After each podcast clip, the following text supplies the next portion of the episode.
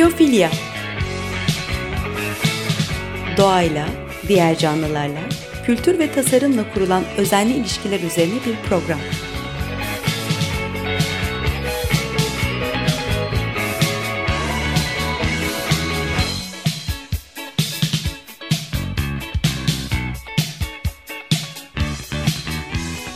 Hazırlayan ve sunan Nurhan Healer.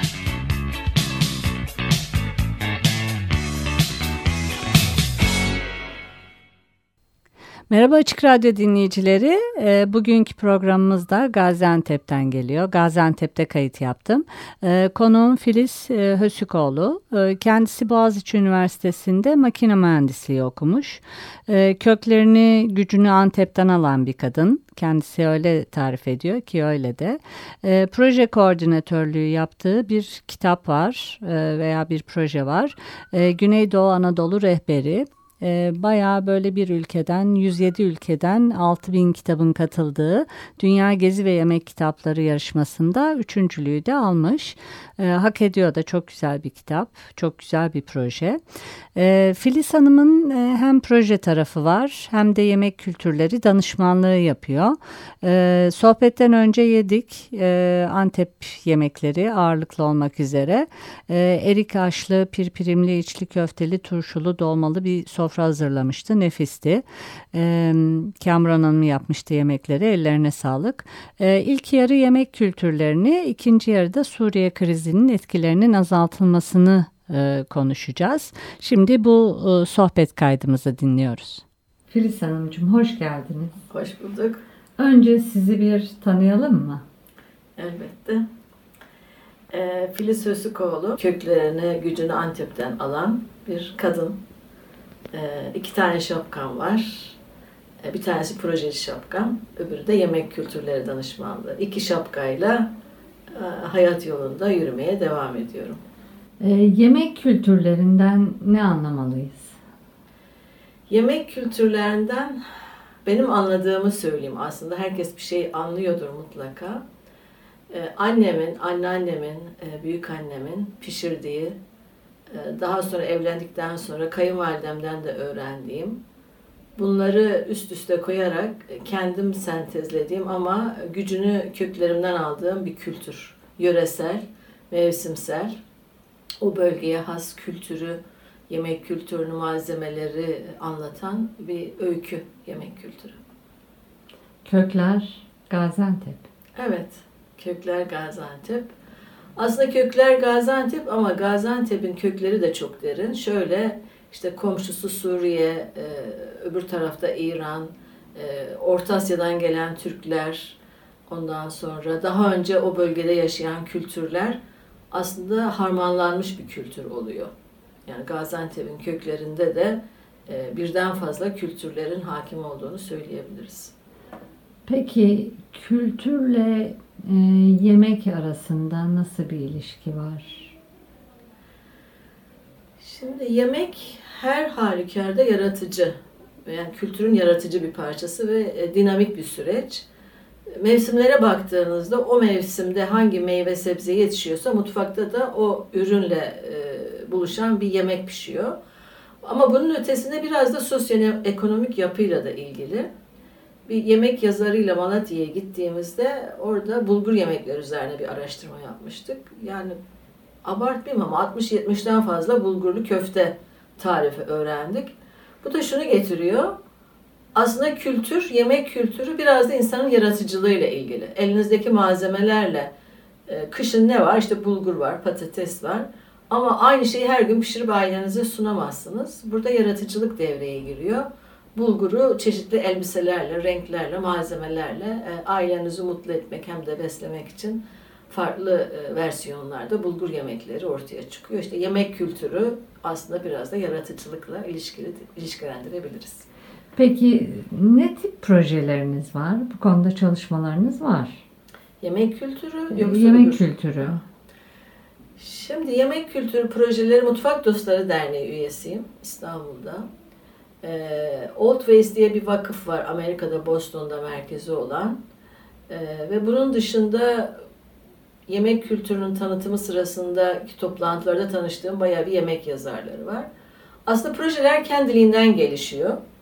İlk Paulo Wolfert, Amerikalı yemek yazarıyla çalıştığımda o yemek e, kitabında e, kendisine yardım eden Türkiye'deki ve öbür ülkelerdeki insanlara teşekkür ediyor. Ve o kitabı alan, okuyan Türkiye'ye gelen kişi de doğal olarak Paula'ya yardım eden kişilerle irtibat kuruyor. Bu zincir gittikçe, gittikçe genişliyor. E, böylelikle siz yemek dünyasının içindeki insanlarla bir şekilde haşır neşir oluyorsunuz ve tanışıyorsunuz. İşte yemek, e, barbekü grill, e, ızgara kültürü çalışan birisi de geliyor. E, slow food çalışan İtalya'dan birisi de geliyor. Yunanistan'da ünlü bir gazetenin baş editörü olan kadın daha sonra Aglae Kremezi bir adada yemek okulu açıyor. O da sizinle tanışıyor. O da kırmızı biberinizi istiyor. Böyle böyle küçük küçük projeler oluyor. Bu projeler zaman zaman bir araya gelip toplu projelerde oluşuyor. Slow Food'un e, toplantılarına katılıyorum İtalya'daki. Gaziantep e, bölgesinde, Gaziantep ve çevresindeki slow food hareketlerine destek veriyorum.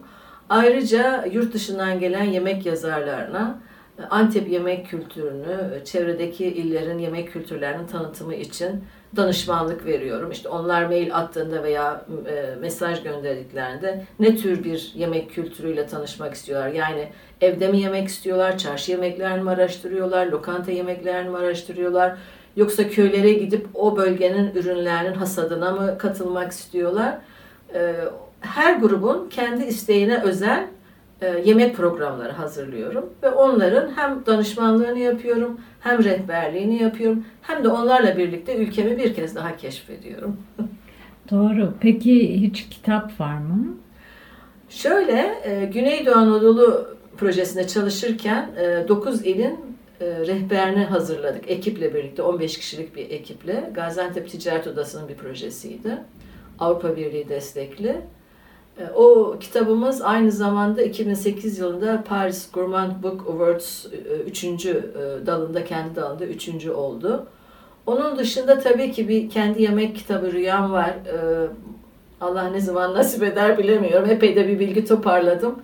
İnşallah e, zil bastığında zaman geldiğinde e, o kitapta ortaya çıkacak. Peki tüm bunların içinde e, tabii hani kültürel diyoruz, e, yöresel yemekler var. E, bunlar da bana hep e, işte yöresel kalkınmayı, kırsal kalkınmayı veya işte yerli e, kaynakları kullanmayı çağrıştırıyor. E, yerel kaynaklar veya yerli üreticileri desteklemeyi. Hı hı. Hiç onlarla da ilgili projeleriniz oldu mu? Şimdi şu anda bir grup olarak ya bir slow food'un biliyorsunuz o şekilde bir yaklaşımı var. Yerel kalkınma, yerel ürünlerin desteklenmesi, yerel ürünlerin tüketilmesi. Antep'in e, Özbek pilavı var. Bol havuçla yapılır. Yani pirinç kadar da havuç koyarsınız. Ama o Havuç sarı havuçtur. Benim çocukluğumda olan havuç. Şimdi araştırıyorum. Her yerde bulunmuyor. Onun için mecburen kalenin yanındaki bakkallara gitmek gerekiyor. Antep Kalesi'nin yanındaki. Benim e, rüyam e, bu Antep havucunun veya sarı havucun, Özbek pilav için kullanılan havucun daha yaygınlaştırılması.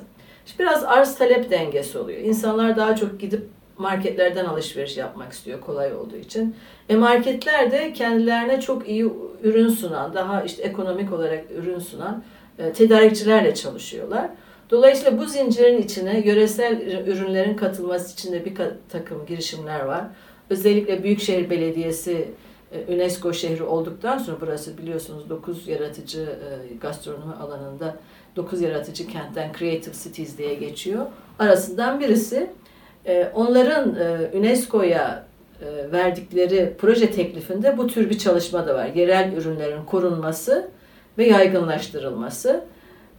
İngilizce bir söz var. Nothing happens overnight. Yani hiçbir şey bir günde olmuyor. İşte bir düğmeye basmak gerekiyor. Bir oluşumun olması gerekiyor. Sonra da bu oluşumun çevresinde aynı fikirdeki insanların el ele tutarak buna gönül vermesi, yürek vermesi gerekiyor. Ee, ümit ediyorum hem Büyükşehir Belediyesi'nin girişimiyle hem UNESCO'nun desteğiyle hem Slow Food'un desteğiyle bu yavaş yiyecek akımı e, STK'sının desteğiyle bu tür oluşumlarında daha e, artacağını inanıyorum. Ee, peki Gaziantep'te gözlemlediğiniz Böyle yeme alışkanlıkları nasıl? Hani insanlar biraz daha dışarıya kaymaya başladılar. Ee, nereden baksak yeni bir nesil var. Onları nasıl gözlemliyorsunuz? Şimdi o global trend dediğimiz küresel bir e, trend olacak. E, artık Antepli de gidiyor Amerika'da, İtalya'da, ne bileyim Çin'de yabancı yemek kültürüyle tanışıyor ve geldiğinde artık evinin dışında bir yemeğin varlığının da farkında. Yavaş yavaş Antepliler de evinden çıkıp dışarıda yemek yemek kültürüne doğru bir hareket var ama e, tabii ki annesinin kayınvalidesinin, eşinin, kız kardeşinin veya kendisinin pişirdiği yemek yemeği dışarıda bulma şansı yok. Şöyle yok. E, her ne kadar güzel restoranlarımız var ama e, ekonomik kaygılar, kar amacı bunlar e, iyi malzeme kullanımı gibi unsurlar göz önünde bulundurulduğunda evde pişen yemeğin aynısını dışarıda bulabilmek biraz güçleşiyor. Ama her şeye rağmen Antep'in nüfusu artıyor. Burada çok fazla bir yabancı nüfus e, barındırıyor. Tabii ki e, dışarıda yemek yeme kültürü gittikçe artıyor. Hatta böyle e, cluster dediğimiz kümelenme durumu da var. Bir yoldan geçerken bütün baklavacılar, tatlıcılar, kadayıfçılar, kebapçılar, katmerciler sokağı diye hani adı başka bir sokak ama o hale dönüştü. Bu iyi mi kötü mü? Aslında iyi, kaliteyi getiriyor. Eskiden ben çocukken dışarıdan Antep dışından misafir geldiğinde Bizim onları dışarıda ağırlamamız, lokantada ağırlamamız ayıp sayılırdı. Annem derdi ki Aa, ayıp evlerinde yemek pişmiyor adamı dışarıya götürürdü. O kültürle büyüdük. Ama şimdi benim misafirim gelince hem evimde ağırlayabiliyorum hem de onları dışarıda ağırlayabiliyorum. Yani her gün evde yemek pişirmek zahmetli bir iş, kolay bir şey değil. Yani bir de yemek piştiği vakit 4-5 çeşit, 6-7 çeşit yemek pişiyor. Yani bir tek tencere pişirip koyarsınız. Siz biraz abartıyorsunuz. evet Antep'te biraz abartma var, haklısınız. yani hepsi de çok güzel insan, hepsini de yiyor ama gerçekten evet. size biraz eziyet oluyor gibi geliyor bana. Yüzde yüz haklısınız. Normalde annem ne pişirir? Mercimekli pilavını pişirir. Yanına ya cacık olur, ya salata olur, ya turşu olur. Üçü birden olmaz. Ama bir misafir geldiğinde ne yapıyoruz? Yuvarlama pişiyor, içli köfte pişiyor, kilis kebabı pişiyor, lahmacun pişiyor. E, misafir çıkarken böyle göbeği 2-3 kat oluyor. Tabii 2-3 gün yemek yiyemiyor doğal olarak. Peki Gaziantep'e hani yabancılar gelmeye başladı dedik ya. Ya da hani kültür de farklılaşıyor bir yerde. Ee, Suriyelileri çok yabancıdan saymıyorum artık hani vatandaşlık vesaire de alıyorlar ama onların gelmesiyle de burada e, pek çok şey değişmeye başladı. Bir ekmekleri meşhur olmuş. Onu evet. gördüm değil mi? Doğru. Onlarla birlikte nasıl e, bir bir yere doğru gidiyor mutfak? O da bir zenginlik. Zaten bizim e, Antep yemek kültürüyle Halep yemek kültürü çok birbirine yakın. Birbirlerinden çok alıp vermişler. Dolayısıyla biz de gittik ekip olarak Antep'teki Suriye lokantalarına. Çok da farklı şeyler yok ama tabii işte zeytinyağını Suriye'den getirmişler. Mulhiye diye onların bir özel yemekleri var. Onun tadına baktık. Kirazlı Ay, sormayın tadına. o mulhiyeyi bulmak için kilislere gittik. Orada üretiyorlarmış yani evet. mulhiyeyi. Çünkü evet. Ben ne kadar Suriyeli ile konuştuysam ilk sorduğum şey ne özlediğin yemek ne mulhiye. O zaman dedim bu yakında mulhiyeyi biz Türkiye'de de yetiştirmeye başlarız. Nihayet e, Kilis'te bir üretici mulhiyeyi yetiştirmeye başlamış. Biz bir çiftçinin evine gittik. Öyle çok da abartarak e, evet hani yetiştiriyoruz, satıyoruz da hem iç piyasaya hem işte dış piyasaya veriyoruz dedi. Getirdi de böyle bir kokladık da değişik bir şey. Yani çok hep nane gibi diyorlar ama ben çok benzetemedim. E, fakat bayağı bir yetiştiren de var. Evet, onların sanki milli yemeği gibi çocukluktan beri yedikleri için hep hafızalarında yani ülke özlemiyle birlikte özdeşleşmiş bir yemek. Ben de yedim, hoşuma gitti. Bizde bir asistanımız vardı Ünal Hanım. Ünal Hanım evine davet etti. Annesi bize pişirdi. Afiyetle de yedik. Muhteşem bir yemek. ee, peki sizin bu ikinci şapkaya gelelim mi? Tabii. Orada neler yapıyorsunuz? Şimdi orada ilk e, proje şapkamda PCM proje döngüsü yönetimi eğitimi aldım. 2003 yılında. O eğitimi aldıktan sonra ticaret odası e, Filiz dedi biz bir proje ekibi kurduk. Avrupa Birliği'ne proje hazırlanacak. O, proje, o ekipte yer alır mısın? Tabii seve seve dedim. O zaman yazdığımız proje Güneydoğu Anadolu tanıtım projesiydi. 500 küsür bin euroluk bir bütçesi vardı. İlk yazdığımız proje ekip olarak Allah'a şükür geçti. Biliyorsunuz her yazdığınız projede hibe almaz. Yani her proje başarılı olur diye bir kural da yok. Ama şans bize güldü ve o projemiz hibe e, başvurusu hibe ile ödüllendirildi. Daha sonra e, kültürel miras projesi, kadın istihdamı, Türkiye'nin ilk göç projesi EKOSEP, Ekonomik ve Sosyal Entegrasyon. Daha sonra kalkınma ajanslarında proje değerlendiriciliği. E, ilçe belediyesinde e, projeler departmanında danışmanlık yaptım. E, çok farklı projelerde. Bloomberg'in bir yol güvenliği projesinde çalıştım Ankara'da. Merkezi İsviçre'deydi. E, değişik projelerde çalıştım. Her projede beni bir adım daha yukarıya çekti diye düşünüyorum. Çünkü projeye girdiğimde bazen çok da iyi bilmediğim konular da oluyordu ama çalışarak, işte öğrenerek, ekiple birlikte bir şeyler üreterek e, projelerimizi hep başarıyla sürdürdük, e, uyguladık. Şimdi Suriyelilerle de bir proje var. Evet. Hatta birkaç mı? Şu andaki proje Suriye krizinin etkilerinin azaltılması. Bölgedeki Gaziantep'teki Suriyelilerin ve ev sahibi toplulukların, Türklerin istihdama erişimini e, artırmak için mesleki eğitimler düzenledik. E, bu mesleki eğitimler düzenlerken de Gaziantep Sanayi Odası ve Büyükşehir Belediyesi, Gaziantep Büyükşehir Belediyesi ile de işbirliği yaptık. E, Büyükşehir Belediyesi'nde onların eğitim merkezleri var. Gaziantep yaklaşık 25 tane, biz 6 tanesinde işbirliği yaptık. Bu GASMEK'lerde mesleki eğitimler hizmet sektörüne yönelik Sanayi Odası'nın da çok güzel e, yeni bir e, sanayi merkezi eğitim merkezi, mesleki eğitim merkezi var. Orada 6 atölyenin altyapısı hazırlandı, makinası, ekipmanı. Orada da yine Suriyelilere yönelik e, mesleki eğitimler verdik. Peki e, birlikte yaşarken Suriyelilerle sizi en çok etkileyen şeyler neler oldu gözlemleriniz? Şimdi Suriye krizi başlamazdan ve Türkiye e, Suriye nüfusuyla tanışmazdan önce yaklaşık 20 ülkede Türk yemek kültürünü tanıtmak amaçlı bulunduğum için çok fazla yeni kültürlere açığım ve bunun bir zenginlik olduğuna inanıyorum. E, onlar bizlerden bir şeyler öğrendi, biz onlardan bir şeyler öğrendik. Aslında hiçbir farkımız yok. Temelde hepimiz insanız. Hepimiz ailemizi, kendimizi mutlu etmek, işte yaşadığımız topluma bir şey sunmak, e, katkıda bulunmak için emek harcıyoruz. Tabii bu süreçte bize el veren, yürek veren e, kurumlar, kişiler olduğu vakitte onlara olan sadakat duygumuz ağır basıyor.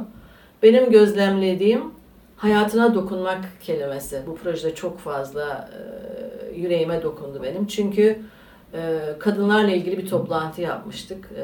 belediye ait bir toplum merkezinde iki tane e, hayatında kırık, kırılganlık yaşamış hanımefendiyi davet ettik toplantıya. Onlar hayat öykülerini paylaştılar. Yaklaşık bir 150 tane kadın vardı hem Suriyeli hem Türk. Toplantının sonunda bir hanımefendi geldi. E, ben dedi Suriyeliyim ama Türkçe biliyorum. Bugüne kadar hep sessizdim. Yani hep birileri konuştu. Bu toplantının bana verdiği çok büyük bir ders var. Nedir dedim. Kendim için ayağa kalkıp konuşmayı öğrendim dedi. Bana bunu öğretti bu toplantı. Sana teşekkür, size teşekkür ederim. Sizin kuruma teşekkür. Bu tip küçük dokunuşlar o yarın çocuğu için konuşacak, kendisi için konuşacak, kocası için konuşacak, komşusu için konuşacak. Yani sahip olduğumuz düşünceleri kalkıp karşımızdakiyle konuşmadığımız vakit hiçbir yere varamayacağımızı öğrendim. Bu kadınla karşılıklı konuşmamızdan sonra. Yani susmamamız lazım, konuşmamız lazım. Ben hep e, çalışma arkadaşlarıma da söylerim. Arkadaşlar sabahleyin gelin konuşalım. Susulan yerden korkarım. Konuşulan yerde korkmam. Konuşulan yerde üretim vardır demek. Tabii bir de hala insanın bir bağı vardır. Eleştirse bile, yerden yere vursa bile kopmuyor. Bir şeyi tamir etmeye çalışıyor. Ama sustuğu an tehlike başlıyor. Aynen, aynen. Konuştuğu an çözüm başlıyor çünkü. Öbürü dinliyor. Öbürü diyor ki ha ben böyle bakmıyordum bu olaya diyor. Haklı diyor. Ondan sonra belki o da çözümün bir parçası olmaya başlıyor. Ben çözümün parçası olunca siz de diyorsunuz ki ya Filiz bir adım attı ben de bir adım atayım. Yani bak o her şeyi bir tarafa bıraktı. Ondan sonra bakıyorsunuz ki her şey otomatik çözülüyor. Ama susulduğu vakit problem var. Peki e, Açık Radyo dinleyicileri e, sizinle irtibatı devam ettirmek isteyebilirler veya daha fazla bilgi edinmek isteyebilirler. Bir siteden bahsetmiştiniz. Bir onu verelim isterseniz. Tabii. güneydoğumirası.org bu e, Gaziantep Ticaret Odası'nın 2006-2007 yılında uyguladığı Avrupa Birliği projesi. Güneydoğu'ya gelmek isterlerse o web sitesine gitsinler. 9 şehrimizin rehber kitabı var. 9 e, şehrimize ait ezgiler var, türküler var. İndirebilirler, online dinleyebilirler. Bu ödül alan kitabımızın web sitesi. Geçen Turizm Şurası için Ankara'daydım. E, Fransız elçiliği, Fransa'daki elçiliğimizdeki kültür ateşesi hanımefendi Aa dedi o kitap sizin proje mi dedi. Ben o kitabın hep fotokopilerini dağıtıyorum Fransızlara. Dedim dağıtmayın. Ben size web sitesini yolluyorum. Linkini yollayın. Pratik olmuş evet. değil mi? Peki e, Açık Radyo dinleyicilerine ne söylemek istersiniz? Yemekle ilgili olabilir, kültürlerle ilgili olabilir.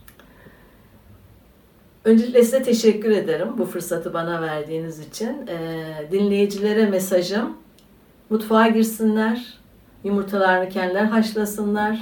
Yumurtalarını kendiler pişirsinler. Dışarıda yemek yesinler ama aileleriyle, sevdikleriyle mutfakta sosyalleşsinler. Mutlaka ocak kaynasın, kazan kaynasın. Mutluluklarına e, katkı sunar.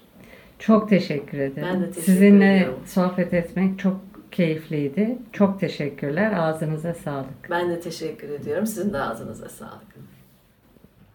Evet, e, Filiz Hösükoğlu'yla e, sohbetimizi dinlediniz. E, bu kaydı Gaziantep'te e, yapmıştık. E, kendisi Gaziantep'te yaşıyor. Oradan da ulaşabilirsiniz kendisine. E, sonra müzik olarak bir baktım. E, Kalan Müzik'ten 1997'de çıkan Gaziantep Türküleri diye bir albüm var. O albümde gözüme lingo lingo şişeler takıldı. Bunun Gaziantep yöresine ait olduğunu bilmiyordum.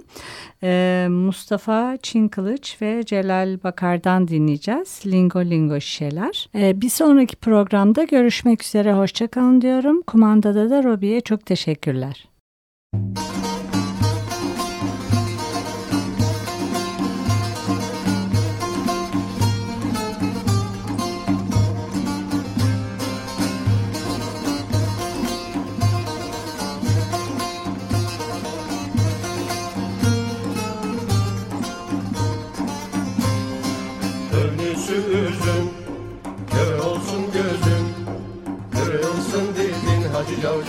Canıma değsin.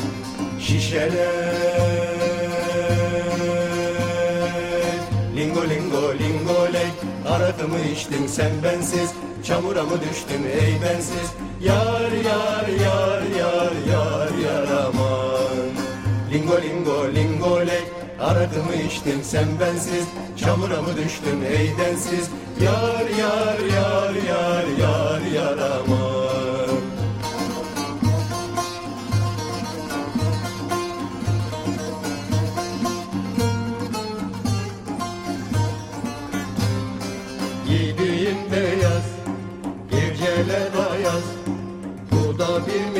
hadi cavcav oh canıma değsin şişe. Lingo lingo lingo ley. Arakımı içtin sen bensiz. Çamura mı düştün ey densiz? Yar yar yar yar yar yar aman Lingo lingo lingo ley. Arakımı içtin sen bensiz. Çamura mı düştün ey densiz? Yar yar yar yar yar yar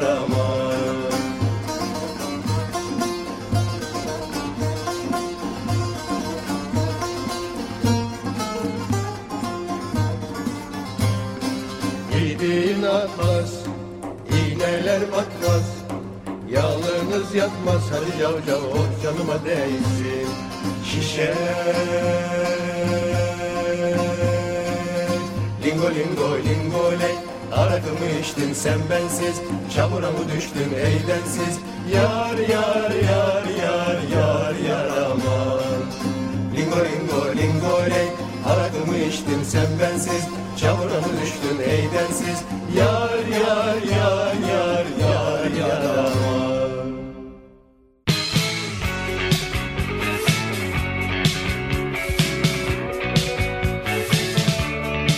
Ekofilya Doğayla, diğer canlılarla, kültür ve tasarımla kurulan özenli ilişkiler üzerine bir program.